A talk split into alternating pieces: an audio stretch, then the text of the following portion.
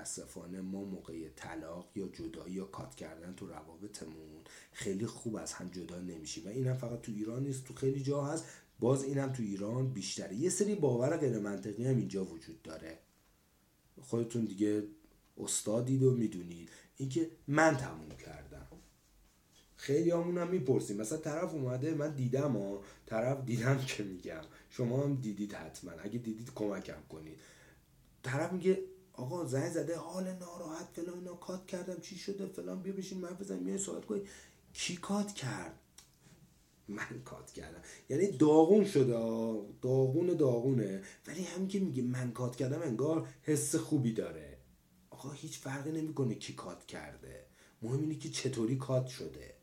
و این یه باور غیر منطقیه که من کات کنم بهتره. چون مسابقه رو تو بردی. خب؟ و نکته اینجاست که اتفاقا در جدایی هم حضور دو نفر خیلی مهمه که دوتا با هم دیگه آقا نمی‌خواید با هم دیگه باشید نمی‌تونید با هم بسازید دارید اعصاب همدیگه رو خورد می‌کنید داغون کردید همدیگه رو یک انرژی بیارید و با همدیگه سعی کنیم که خوب از هم جدا بشیم.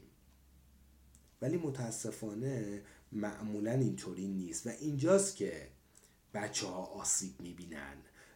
خیلی وقتا ببین من ترویج طلاق نمی کنم من ترویج این رو می کنم که اگر واقعا زندگیتون به بنبست رسیده فکر نکنید. یه باور غیر منطقی دیگه اینه که بچه های طلاق خیلی آسیب می‌بینن.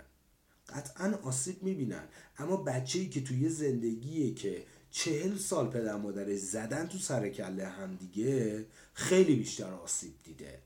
و اتفاقا اینجاست که ما میگیم چطوری از هم جدا شدن و در ادامه چطور نقش ها رو پذیرفتن. پدر چی کارا بکنه؟ مادر چی کارا بکنه؟ و این اتفاق و مدیریت کردن بچه آسیب کمتری دیده. حتی از زمانی که این دوتا با هم دیگه زندگی میگردن میزن سر کله هم دیگه.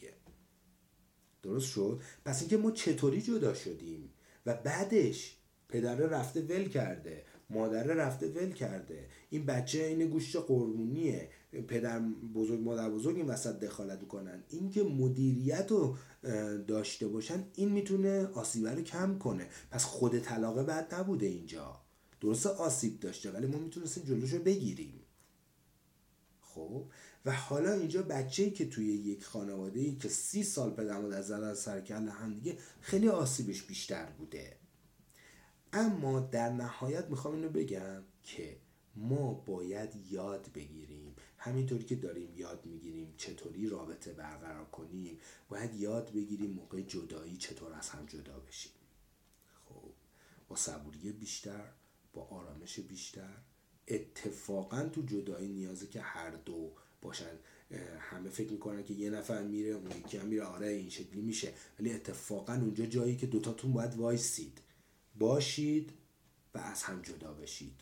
اصلا مهم نیست کی کات کرده. مهم اینه که چطوری کات اتفاق افتاده. جدایی چطوری اتفاق افتاده. طلاق چطوری اتفاق افتاده. خب و شما چطور احترام زندگی یا اون رابطه مشترکت رو حفظ کردی یا نکردی؟ زدی زیر همه اون روزهای خوبی که با هم داشتید دیگه اونا رو نباید خراب بکنی. خودت آسیب می‌بینی. این خودتی که بیشتر از هر کسی آسیب می‌بینی. فکر نکن که زدی ترکوندی طرف مقابل و زدم اصلا نابودش کردم. تو بردی. اتفاقا تو بیشتر از هر کسی بدتر از هر کسی باختی. به خاطر اینکه خود تو ریخته. خودتو از هم هر چیزی بیشتر آسیب دیده وقتی که همه اون روزها رو نادیده گرفتی. خب وقتی بی احترامی کردی وقتی فوش دادی وقتی کتککاری کردی وقتی زدی تو سر کله همدیگه و همه چیز رو از بین بردید تو خودت خیلی بیشتر آسیب دیدی. خب بچه ها من در مورد طلاق حتما حرف می‌زنم.